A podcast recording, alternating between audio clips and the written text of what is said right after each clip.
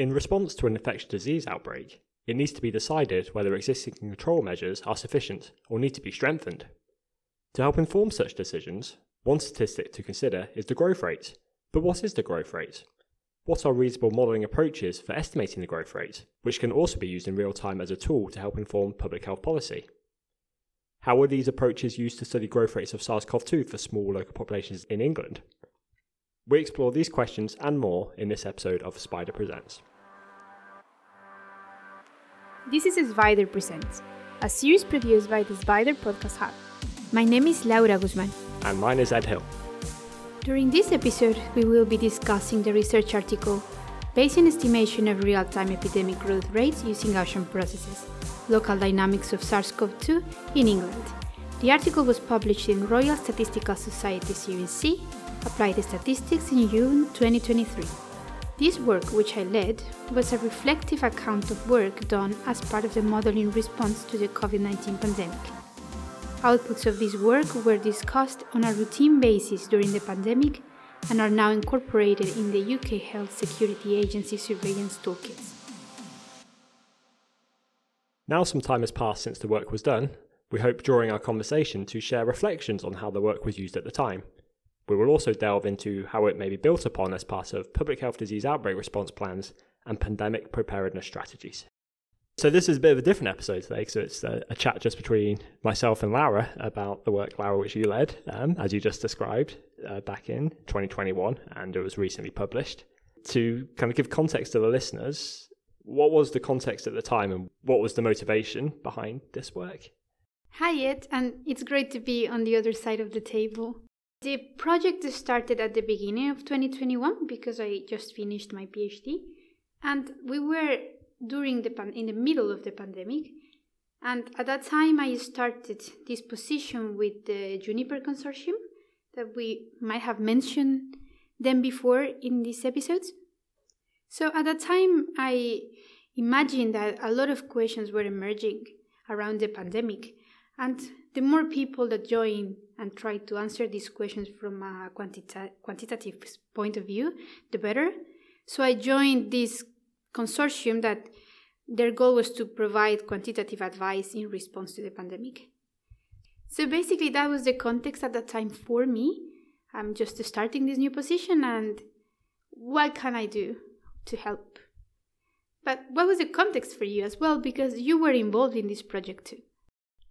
That's right. So, thinking back to that early 2021 period, at that time I was 100% funded as a postdoctoral researcher on an, a medical research council grant to essentially help aid the um, modelling response to the COVID 19 pandemic. So I think that funding began around mid 2020 and it was 12 months funding. So my job was 100% to work on problems associated with um, COVID 19 modelling and therefore, as part of that role within the SBIDER group, and then through when the Juniper Consortium um, began, and we had people hired in postdoc positions related to that consortium, like yourself, and then there were a couple of others in the Warwick group. I was then involved in basically the meetings, the discussions you were having with the work you each began and worked on at that time. Um, so that's how I became involved in a collaborator type position with this work. Given that context, what was the question that we were hoping to help address at that time. Good. So when I started, there, as I mentioned, there were a long list of questions that needed approaching, and one of those questions were saying, "What is the impact of interventions?" And one of the ways to analyze the impact of interventions was to try to understand what's going on today and what's gonna change if we put an intervention on. So that basically needed us to create a way of measuring if things were changing or not. Of course, that wasn't at the end what I did. It moved towards something else. It focused way more on measuring how things are. That was even a simpler question, let's say, because um, it was important to quantify if things are growing or not. And then of course, at that time and in research in general, there are a lot of ways of measuring and approaching this question. And one of the usual common statistics that are used is called the reproduction number. And we've heard it a lot here. It's a very common, um, well known quantity. And then I also heard some other thoughts about other measures. And since it's an emergency situation, I think every new thoughts are welcome and there is more focused of everyone on work on these new ideas.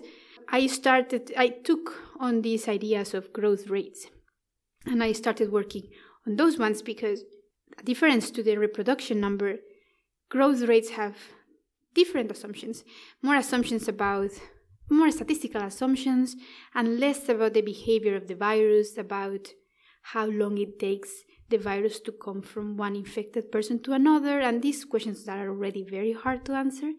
So, approaching the problem from the growth rate perspective was great. And I, that's what I ended up not answering, but approaching. I think you highlight there how we might begin with it would be good to, or interesting to explore a certain question, but then we realize, oh, wait, there's certain knowledge we need to actually to be able to reasonably address that question. So actually, there's this prior question we need to think about. Then the next step, given we've now defined a question, so were there novel methods or developments that needed to be made to be able to say estimate the growth rate of the epidemic, or in this case, SARS-CoV-2? The growth rate is, of course, is uh, not a new concept. It's been around in many fields. And actually, I should mention that the growth rate uh, here we define it as kind of the rate of change of the number of cases in this context. So there are a lot of approaches, and they can come as simple as fitting a curve, like an exponential curve, for example. I don't want to go into technical details, but it can be very simple. And again, in the context of the pandemic, a lot of new ideas are very welcome because the different the approaches, the more things we might see that we weren't seeing with other ones. So even though there are methods existing, it's good to have these new ones that can be adapted to the situation, to the flow of data we were having, because we had time series that were coming on constantly. So in that way, new approaches were very welcome. And as I mentioned, I finished my PhD just before, and during that project I did there, I was working with Bayesian models, and I ended up using an object, a mathematical object called, Gaussian process in these models.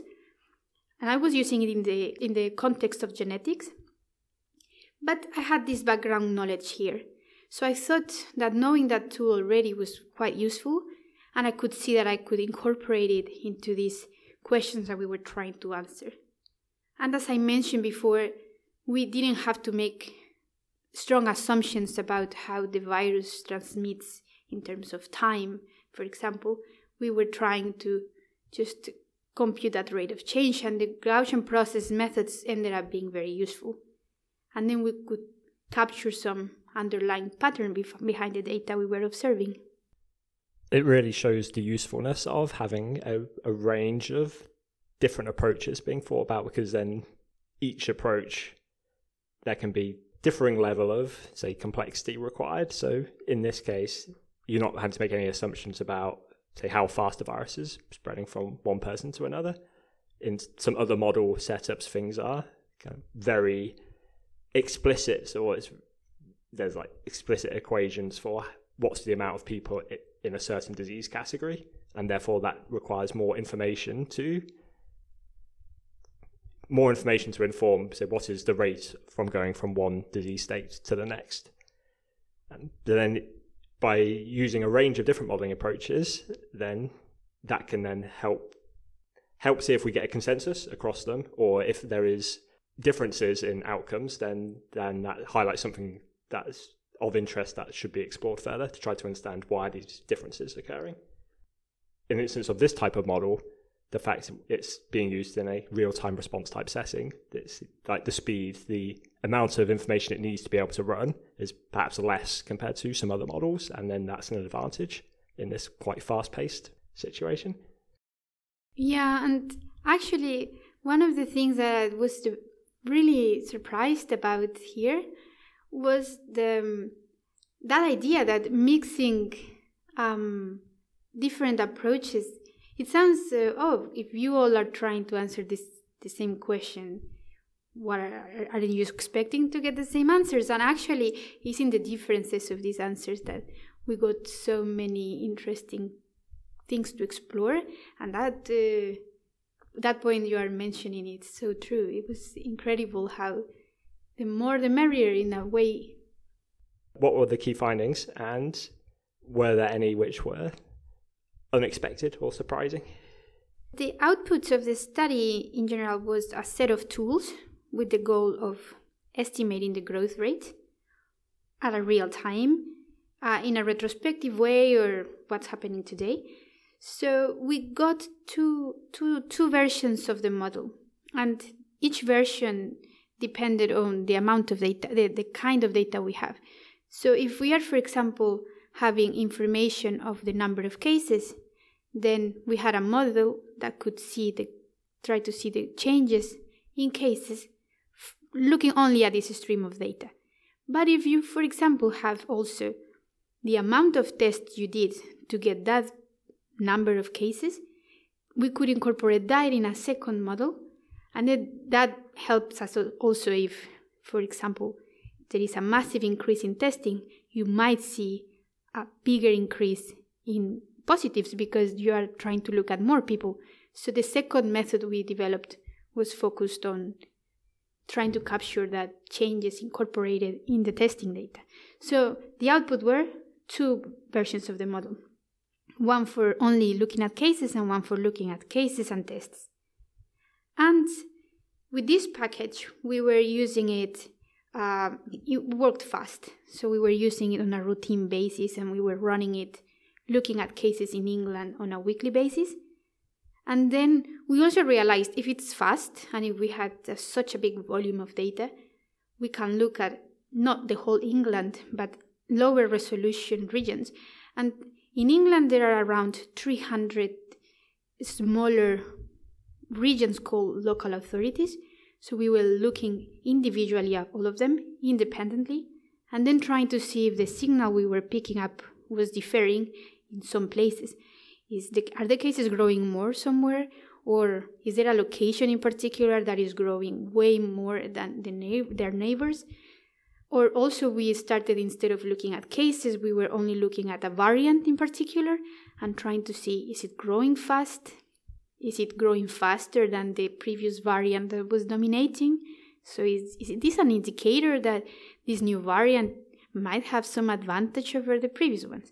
So we ended up realizing that this package, this pack of tools were very flexible and we could adapt it depending on the stream of data we had available and the questions that were being asked. About the surprise, I think I mentioned something I sur- surprised me a lot, and it was the advantage of working at the same time answering the same questions with different people and everyone making their own assumptions. And then we found so many different things I think that was so surprising and amazing at the same time.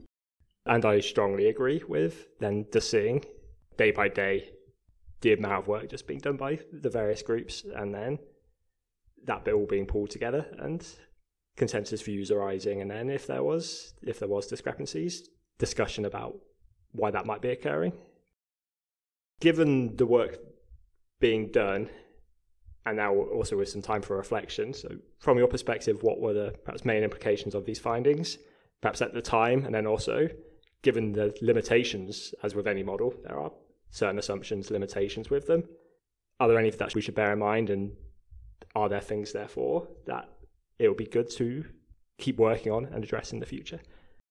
I think the implications were, I think we mentioned how um, important they were as a emergency that is ongoing. So I think the implications were very big as we were giving some evidence in a routine basis of what's going on. And also we use these these methods in other countries as well. And so later I joined a position with the KEMRI Wellcome Trust and I used these same methodologies with their streams of data, not only on COVID but in other diseases and it show uh, that it's useful as well that we can pick up signals from it. And that collaboration with KEMRI Wellcome Trust, so is that based in Kenya? Is that the region that work was applied to? Yes, um, of course, I was joined. I joined through the University of Warwick, uh, but my colleagues were all in Kenya, based in Kenya, and they had uh, their own access to the main questions that were happening there. So we found out this was useful to use these same tools in that in that uh, project. Again, that's really cool to see how the generalizability of the method in other disease outbreak contexts, other geographical contexts. Yeah, and it's good to mention how general it is in the sense that it leads me to talk about the limitations. So when I am talking about these models, I say how this is a practical tool that can be used in many circumstances, but also that also makes me think that as every model, these models have assum- assumptions, and these assumptions rely a lot on the data you are having. So I think the limitation I would say is just that we need to be careful when we use it in the sense that we need to be conscious that the data might have their own particularities. What is the source of the noise that we are ha- having? And the, the framework we have is flexible enough so you can add and remove things, but you have to be sure you know what are you adding or removing. In the case of England, we were using day of the week effects, uh, but you can adapt it depending if you have other types of data like weekly data. You have some prior information that you can incorporate to the parameters of the model that is very useful as well. So I think my limitation would be more like it needs to be carefully used not like an automatic tool necessarily. It is ready to use, but just keep in mind what the assumptions are behind because it can be lead you to wrong wrong ideas from your data. I think that's really great insight and it's always useful to consider what is the research question that we're looking to answer, and then is the methodology appropriate? Is method and given the data available too? So, given the data available and the methodology, is that appropriate to try to help investigate the question that's been posed, the question we would like to be studying? And so, lastly, what, in your view, do you consider to be the key challenges for using these type of models, methods in future disease outbreaks? I think um, it's good uh, to know the, the methods exist. Uh, I would say two things. First, we want them to be easy to use, to be ready to use, but that comes with a second challenge. We want it to be ready to use, but at the same time to be careful, as I mentioned before. So I think the the challenge is to have a ready to use software that you can um, access to it it doesn't matter, you don't need to have programming skills. But at the same time, you know how to play with the tool so you can incorporate the assumptions you have about your data. So, as I say, you don't just use it as an automatic tool where you cannot interact with it. So, I mean, this sounds, I, am saying this uh, as a challenge, but in reality, it's like an opportunity. And actually, we are working on that software now because we are aware that when you're in an emergency, you you rather have something you can use quickly, especially if they're you are waiting for more complex, uh, maybe more biology-based methods to grow. And in, while they are growing, we need something that works fast and doesn't require you to know R or C++ or any of these languages, so you can actually just jump in and use it quickly. And that is the, what we're working on right now, but always being careful that we leave it uh, flexible enough that you can interact with it. I think that'll be a tremendous addition to the toolkit for those who are looking to help answer these public health related questions. So that's really that's really cool to hear.